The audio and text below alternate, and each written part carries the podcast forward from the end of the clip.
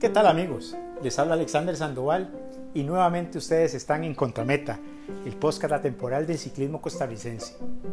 Hoy como les había comentado les voy a traer una historia muy rica, una historia que ojalá les pueda transmitir todo ese sentimiento y esa alegría que vivimos los que compartimos la carrera más importante para el ciclismo costarricense, que fue el Tour de San Luis del año 2016. Una carrera 2.1 que reuniría a una constelación de estrellas que nosotros inclusive no imaginábamos. Encontrarnos cara a cara con esos monstruos del World Tour ciclístico fue muy importante para cada uno de los miembros que participamos en esa gira espectacular que hicimos por Argentina.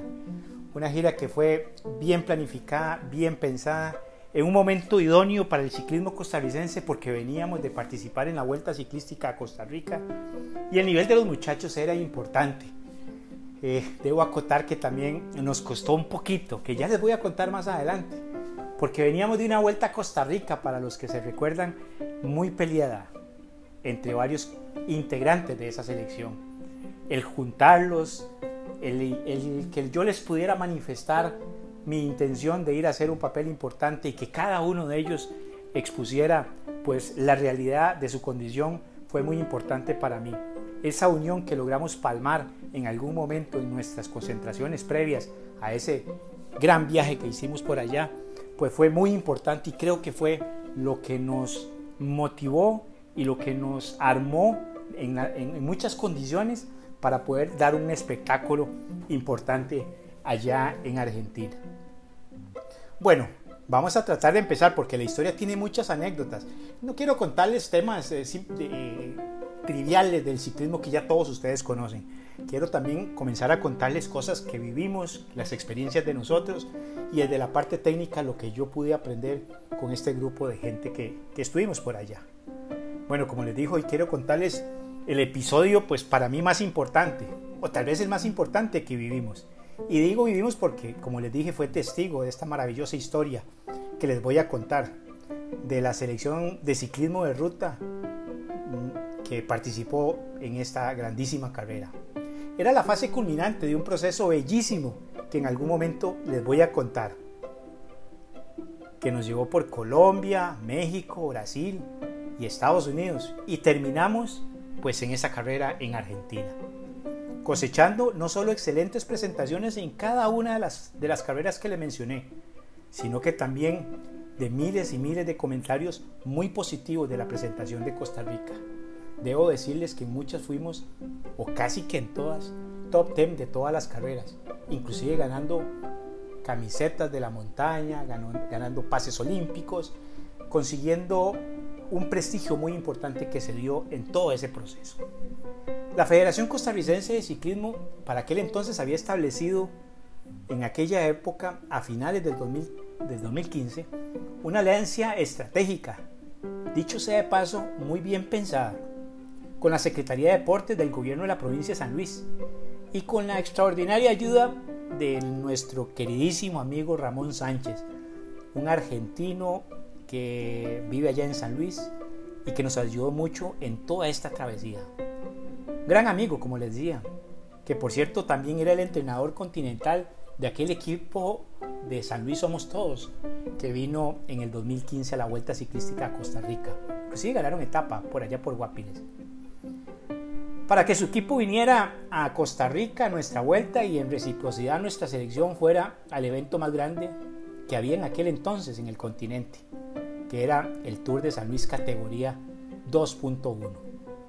¿Y qué significa esto? Pues nada, ya les voy a contar. Esta categoría es una de las que tiene la Unión Ciclista Internacional para dividir los pelotones en las carreras. Es una categoría exclusiva para un grupo y dicho sea paso, selecto grupo.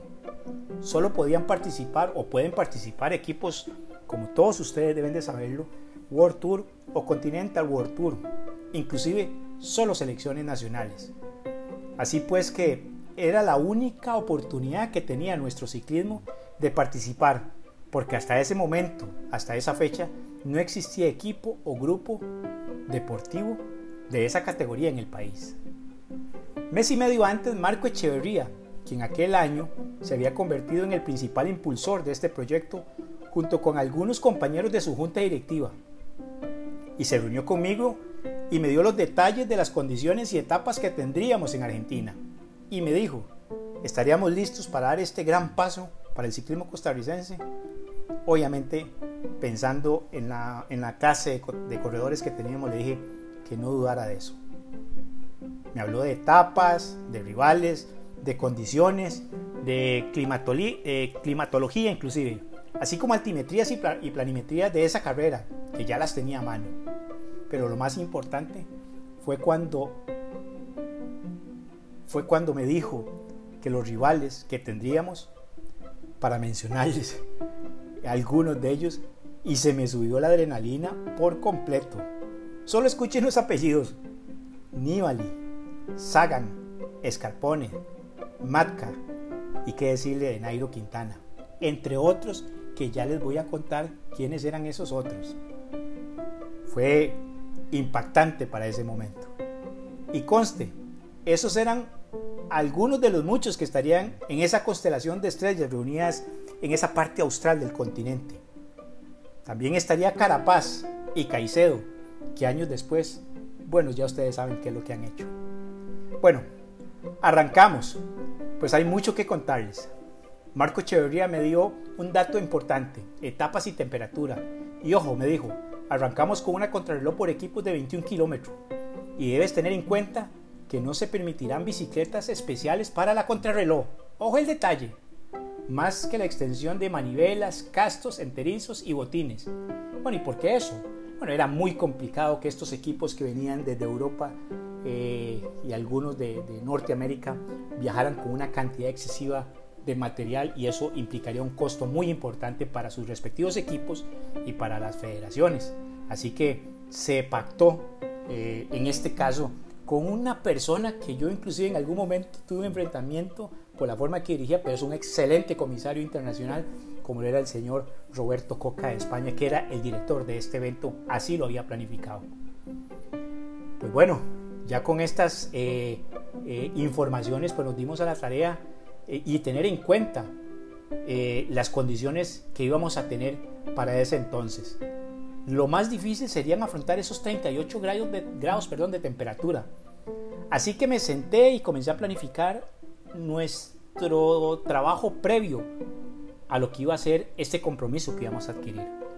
La junta directiva de aquel entonces, perdón, estaba comprometida con este proyecto porque ya conocía las capacidades de todos los, integrantes de esta selección nacional. Pensé en algún momento ir a San Carlos a hacer una concentración, pero la humedad mm, no sé, no me ayudaba mucho. Eh, y no sé, las condiciones, teníamos todo lo demás, teníamos la belleza de la zona norte, teníamos las carreteras, pero esa humedad me podría afectar en algún momento dado. Así que eh, traté de cambiar algunas cosas para que los muchachos pudieran asimilar muy bien la carga de trabajo. Así fue como pensé en el Pacífico Central nuestro y me fui a buscar condiciones. Cogí la moto y un momento dado pasé, fui a ver hoteles, condiciones en las cuales nosotros podríamos estar trabajando eh, de una manera especial, fundamentalmente para afrontar las condiciones que Marco me había dicho. Teníamos que ver no solamente el lugar que, tendría que ser, como les dije, con buenas condiciones, y allí ese lugar maravilloso para entrenar, comer y hasta la desintoxicación mental fuera de lo mejor. Lo más importante, la convivencia, que para mí sería exitosísima que podría realizar en estas condiciones. Porque acuérdense que veníamos de disputar la Vuelta Ciclística a Costa Rica y la pelea de aquel año para los que me van a estar escuchando fue durísima en aquel 2015. No les voy a mencionar nombres, pero ustedes saben quiénes estaban peleando esa carrera.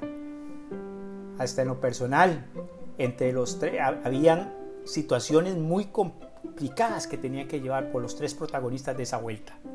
José González, Román Villalobos y los hermanos Rojas. Había que sentarlos y hablar con ellos sobre lo que queríamos hacer en la Vuelta a Costa Rica. Ya habíamos participado en otros eventos, ya habíamos ido, pero veníamos de una Vuelta a Costa Rica muy peleada. Durante la Vuelta a Costa Rica del 2015 comencé a platicar con algunos atletas que eventualmente me gustaría llevarlos. Ya tenía una base, como todos recordarán, para esta selección. Le daba aire con alguno y otro corredor para estar nutriéndola de nuevos corredores. Pero las características que quería llevar y darle oportunidad a otras jóvenes figuras para aquel momento, quería darle las condiciones necesarias. Algunos me dijeron que no les interesaba porque, no sé, tratar de decirle la excelente oportunidad de verse en el firmamento ciclístico e inclusive me insistieron que no. Y yo mm, no les pude jurar que fue, más bien les diría que yo les puedo jurar hoy en día que fue la peor decisión que tomaron y que estarán arrepentidos del resto de su carrera deportiva. Y les digo por qué, porque allá estarían los más exclusivos scouts reclutando ciclistas. Y ya les voy a contar detalles de esto que me pasó por allá. Otros que sus equipos en su momento ya no querían pensar en prestar más ciclistas, pero como les dijeron ellos, si la respuesta era un no definitivo, no volverían a correr con ellos. Pero la experiencia de correr con los más grandes sería en San Luis. Al, al final, de y encoges, pude convocar a la base de la selección y llamar a otros. Siempre conté con el compromiso para estar y esta fue el llamado a la selección. Juan Carlos Rojas, César Rojas, José González, Paulo Mudarra, Paul Betancourt y Román Villalobos. Con asistencia técnica y mecánica de nuestro queridísimo amigo y recordado, por cierto, y lo recuerdo a cada instante de mi vida, como lo fue Isaac Chávez Santa María. Y en la función de delegado, cumpliendo una función de administrador y jefe de la delegación, pues Marco Echeverría, de parte de la Federación Costarricense de Ciclismo. Pues nada, me los llevé para Playa Hermosa, en aquel cantón del cantón de Garavito, cerquita de Jacob, y allá pudimos entrenar tranquilamente, hasta inclusive haciendo doble sesión de entrenamientos. Allá a poder determinar cuál era la rueda de cada quien, quién iba a ir adelante, quién iba a ir atrás, quién podría cortar el tiempo. Y sabíamos muy bien quién soltaría las ruedas y quién nos clasificarían con la quinta mejor rueda para el equipo.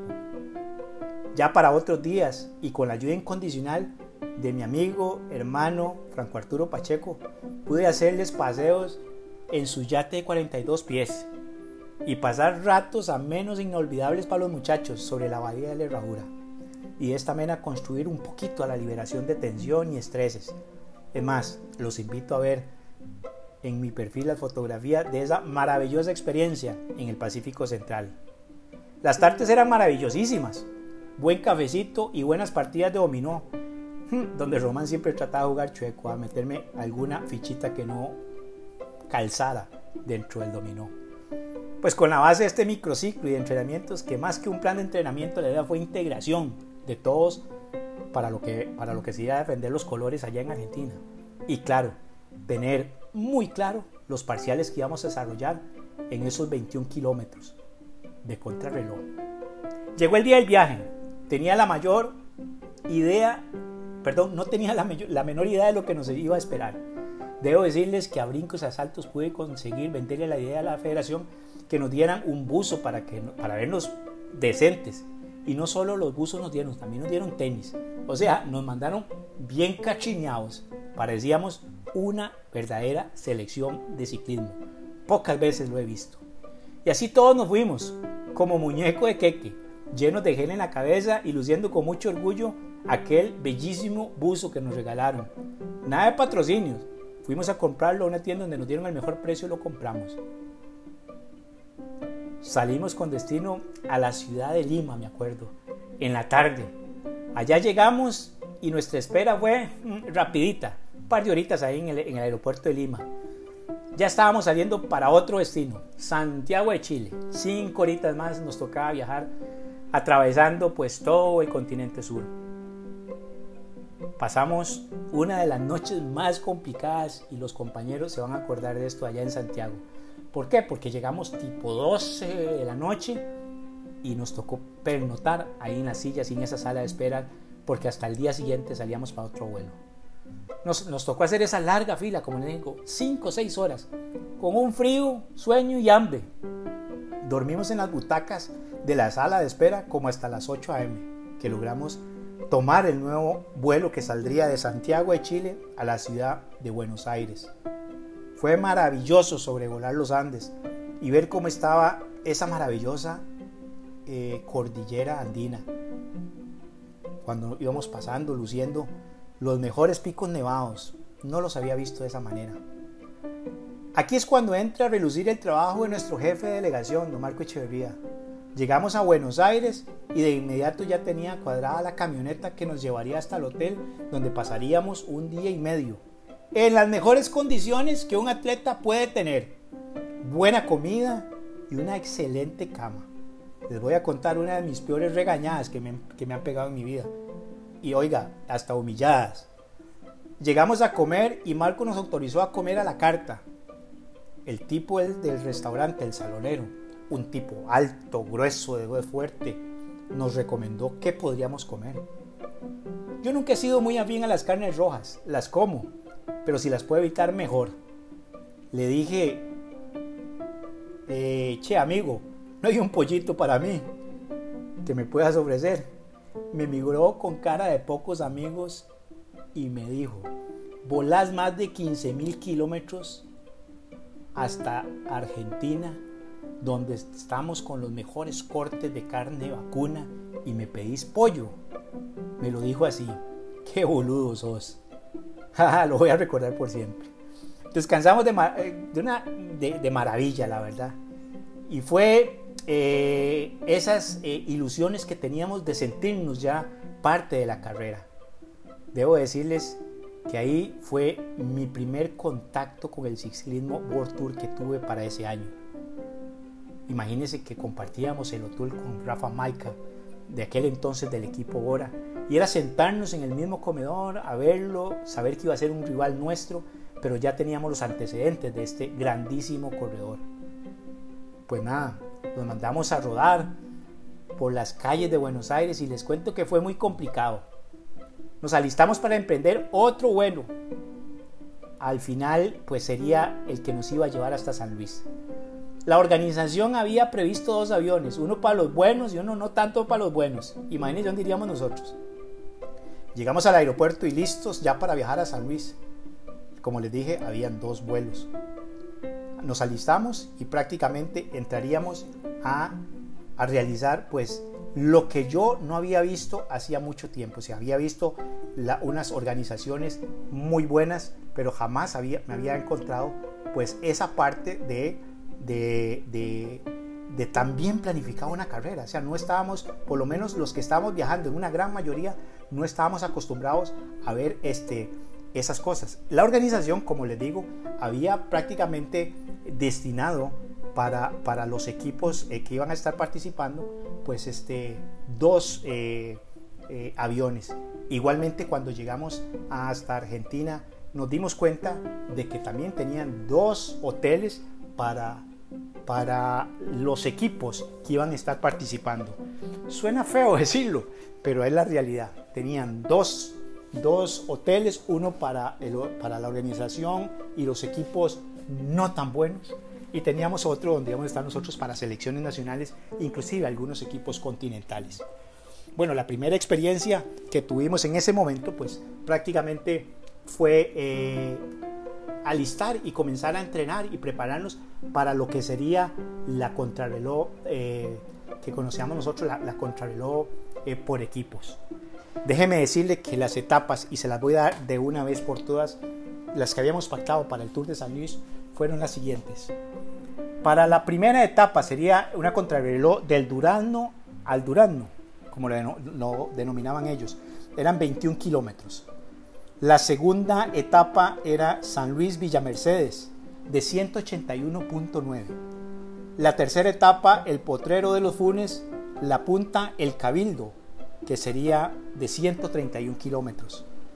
La cuarta etapa sería San Luis, el Cerro, el Amago, para 140 kilómetros. Esa etapa nos trae muchísimos recuerdos con la extraordinaria etapa que se sacaron todos pero que al final fue Román el que hizo el tercer lugar en esa etapa y nos llenó de mucho orgullo. Pero ya les contaré qué fue lo que hicieron ese día, la extraordinaria participación de todos los muchachos. La quinta etapa fue entre Renca y Juana Coslay para 168 kilómetros. La sexta etapa fue la toma Merlo Filosierras de la, de la famosa de la Sierra Comechingones de 159.5 kilómetros.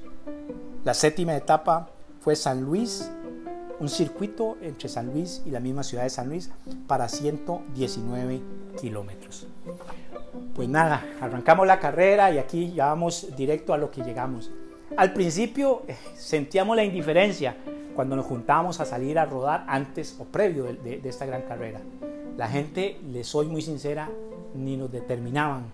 No sabían más que lo que se había logrado en la Vuelta a Costa Rica, pero algunos corredores que estaban ahí, pues prácticamente nos volvían a ver de reojo. No fue así como cuando eh, prácticamente eh, arrancamos este, la, la, carrera y con un nerviosismo, pero que ustedes no tienen ni la menor idea de cómo estábamos nosotros. Podría garantizarle que muchos de los que estábamos ahí estábamos como en un baile de gallinas y nosotros éramos las lombrices, para que tengan la idea.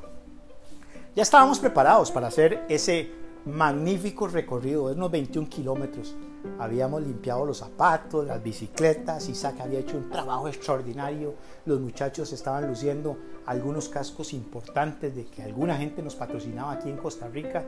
Llevábamos un uniforme impecable, nuestro tradicional uniforme, dicho sea de paso. Y listo, nos dimos a la tarea. ¿A quiénes íbamos a enfrentar cuando llegamos con una microbús especial que nos dieron un automóvil también para la carrera.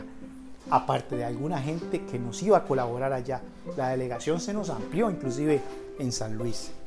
Pues nada, íbamos a estar con el Ethics en aquel momento del Quistep, el Movistar, el Astana, el Tinkoff, el United Care, el AG2R, la Mundial, el Delco, el equipo francés, el Androni Giocatelli, el Canaldai, el Drapa, el Citadel, el Fortuneo, el equipo francés, la selección eh, eh, de, Argentina, el CEP de San Juan, el Lampre, el Mérida, que en ese momento eh, hacía una grandísima temporada, el Strockman, donde estaba Carapaz, el Team Jamie de los Estados Unidos, la selección de Italia con con Elian Viviani, que ya les voy a mencionar algunos otros corredores, el Nipo Vini Fantini, la selección de Uruguay, la selección de México, la selección de Argentina, la de Chile, la de Cuba. En fin, señores, era una constelación de corredores. Carrera 2.1, una carrera que abría el calendario de la Unión Ciclística Internacional para los europeos que venían a hacer una preparación importante y nosotros queríamos hacerla. Pues nada, les podría tardar muchísimo contarles todas las etapas, pero principalmente me quise detener en la primera etapa porque fue lo que marcó el inicio de nuestra excelente participación. Esa etapa logramos hacer un excelentísimo tiempo. Nos ubicamos de 14.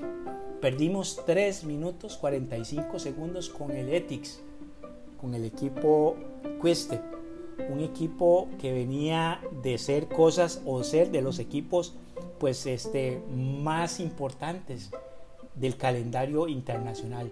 Un equipo que prácticamente este eh, durante el año ganaba eh, las principales carreras en Europa. Y nosotros pues estábamos a, la expectativa. Déjenme contarles algunos de ellos del equipo de Ethics como Rodrigo Contreras que ahora es parte importante de la Astana de Fernando Gaviria de Maximiliano Richese, de Fabio eh, Sabatini, de del belga Sling van den Burger y del polaco Lukas Wilasowski. Entre otros, le podría mencionar el caso del Movistar de Adriano Malori, que tuve una grandísima mala experiencia con él cuando lo vi en un accidente que lo retiró del ciclismo. Me tocó pasar a la par de él porque ocupábamos la quinta posición, tuvo una caída muy seria y lo vi muy mal, muy mal. Prácticamente él tuvo que quedarse en Argentina un tiempo para volver a Italia, España, Italia, y prácticamente fue el retiro. Pero me acuerdo muy bien de ese terrible accidente que lo vi en el suelo. Pues nada, les cuento que Daniel Moreno también estaba ahí, Dyer Quintana, Nairo Quintana, Francisco Ventoso, y oigan, Mar Soler también era parte de ese equipo. En fin, como les digo, no me quiero detener contándoles esa constelación de estrellas que teníamos para ese entonces. Pero cuando arrancó la carrera y nosotros comenzamos a hacer las cosas muy bien, ya se comenzó a ver el uniforme de Costa Rica y la gente comenzó a tener respeto. Inclusive tuve la oportunidad de escuchar a algunos corredores importantes, y no voy a, mencionar el nombre de estos corredores importantes porque van a decir que soy mentiroso, pero cuando decían, ese no, ese no, dejen a otro que se vaya, ese no. O sea, gente que ya nos tenía totalmente identificados. Poco a poco éramos la sensación y algunos equipos se nos acercaban a preguntarnos por qué les, llenaba de, incógnita ver a estos muchachos hacer las cosas bien. Tuve la dicha que un día se me acercana por la relación que tuvimos años atrás con David Bramati, que es el director del, equipo de aquel entonces que se llamaba del, del Quistep, eh, y se me acercó a, preguntarme por dos corredores. Lamentablemente, y voy a decir el nombre, me preguntó por Josué González y por Román Villalobos, pero lamentablemente la edad en aquel momento le impedía tomar alguna decisión, pero quedó sumamente sorprendido y los dos muchachos son testigos de este acercamiento de David Bramati. Pues nada, llegaron momentos en que coronábamos puertos y montañas y tengo fotografías para contarles cuando coronábamos con, con Nairo Quintana en una fotografía muy espectacular que guardo con muchísimo cariño y el corredor Peter Sagan y en el medio Josué González subiendo el Cerro del Amago. En esa etapa que les digo que siempre tuvimos gente en fuga y que al final Román Villalobos sacó la casta para poder lograr eh, ese tercer lugar en uno de los cerros míticos del ciclismo eh, argentino y, por qué no decirlo, de toda la parte suramericana. Hicimos una presentación extraordinaria, cosas que les voy a contar como por ejemplo eh, en el hotel que estábamos se dañó la, el aire acondicionado y esto se van a acordar los muchachos cuando escuchen esto y solamente dos cuartos tenían aire acondicionado, el que yo tenía con Isaac, que lo compartía con Isaac, y el, y el cuarto de Juan Carlos Rojas con su hermano César. Los habían dado dos cuartos por, por dobles. Y este, pues nada, me tocó hacer campamento en el cuarto mío, traerme a Josué, a Paul y a Román, pegar las camas y en una cama matrimonial pues dormían ellos tres y yo dormía en una salita anexa que tenía en esa habitación para tener aire acondicionado. Las temperaturas eran increíbles. En el otro cuarto pues tuvimos que acomodar a Juan Carlos, a César y a Mudarra. Y pues Isaac, ustedes saben que le gustaba estar siempre alón, solito. Y pues se mantuvo así. Marco también se mantuvo en su habitación, sufría un poco el aire acondicionado, pero bueno, teníamos que sacrificarnos de alguna manera. Fueron situaciones que nos permitieron estar muy unidos, muy juntos, compartir la cena, el almuerzo, el desayuno, eh, las experiencias, el poder estar con ellos. Me acuerdo ya para ir finalizando esta historia tan maravillosa que, que, no me canso de tantas anécdotas que pudimos haber tenido en este, en este viaje, fue la fiesta que nos organizó el gobernador de la provincia de San Luis y pudimos compartir mesa a mesa, codo a codo, cabeza a cabeza, tete a tete, como lo quieran llamar, con, con, con muchos corredores, pero principalmente me acuerdo con Peter Sagan que estaba muy cerca de nosotros, de la mesa de nosotros. Vino a la lata, producido por el mismo gobernador, era lo que había en esa mesa. Carnes, yo nunca he visto unas parrillas que eran como de, no sé, como unos 25 metros y eran tres parrillas de todo tipo de carne que nos ofrecían como despedida por la participación de todos los ciclistas que estuvimos involucrados en este maravilloso Tour de San Luis. Creo que fue la culminación de un proceso muy importante que ojalá se repita Ojalá que eh, nuestros dirigentes vuelvan la mirada hacia la exportación de nuestros corredores, porque a mí no me cabe la menor duda que es lo que más tenemos, el material humano. Pero aquí en Costa Rica nadie nos va a ver. Los que han logrado salir y hacer algo importante es porque han tenido las condiciones adecuadas y las estrellas se le alinearon y tienen las condiciones, como las tienen cualquier otro. Pero si no sacamos a nuestro ciclismo, si no lo exportamos, si no lo visualizan en otras latitudes, Créame que no vamos, vamos a ir cada día para atrás y para atrás. Pues nada, señores, esta ha sido una historia rápida de una de las experiencias más maravillosas. Ah, perdón, no. Eh, tratamos en algún momento de, mejorar aquella extraordinaria eh, noveno lugar que hizo André Amador en el año 2014. Sí, 2014.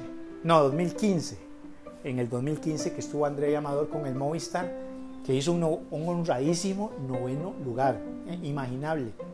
Y la mentalidad de nosotros era pues superar la participación de nuestro compatriota, sentirnos de que él fue a dejar el, nombre de Costa Rica muy en alto y queríamos nosotros pues mantenerlo y ojalá subirlo más ahí. se nos complicó un poquito. Hasta el último día ocupábamos el octavo lugar en la clasificación general individual con Román, pues ahí por una eh, situación de carrera que se presentó cuidando un poco el primerísimo lugar de la montaña que teníamos. En ese momento pues eh, perdimos el primer lugar y bajamos al segundo lugar de la montaña con Román y también perdimos una posición al final de la última etapa y terminamos noveno al mismo lugar de, eh, de André Amador en su momento. Le repito, segundo lugar por equipos. Eso es imaginable para mí y se me eriza la piel cuando se los cuento. El subirnos al podio, el compartir el podio en San Luis, Argentina, con los dos mejores equipos del Tour de San Luis, es indescriptible, señores. Yo creo que me iré eh, a la tumba con esta satisfacción. Y bueno, quería compartírselos, quería contarles que fue muy importante. Regresamos y como todo principio tiene un final. Eh, a los pocos días el proyecto de selección nacional se terminó y ya ustedes conocen el resto de la historia. Señores, ustedes estuvieron en Contrameta, el cada temporal del ciclismo costarricense. Espero traerles próximamente alguna historia que les guste. Espero que me escuchen. Un abrazo.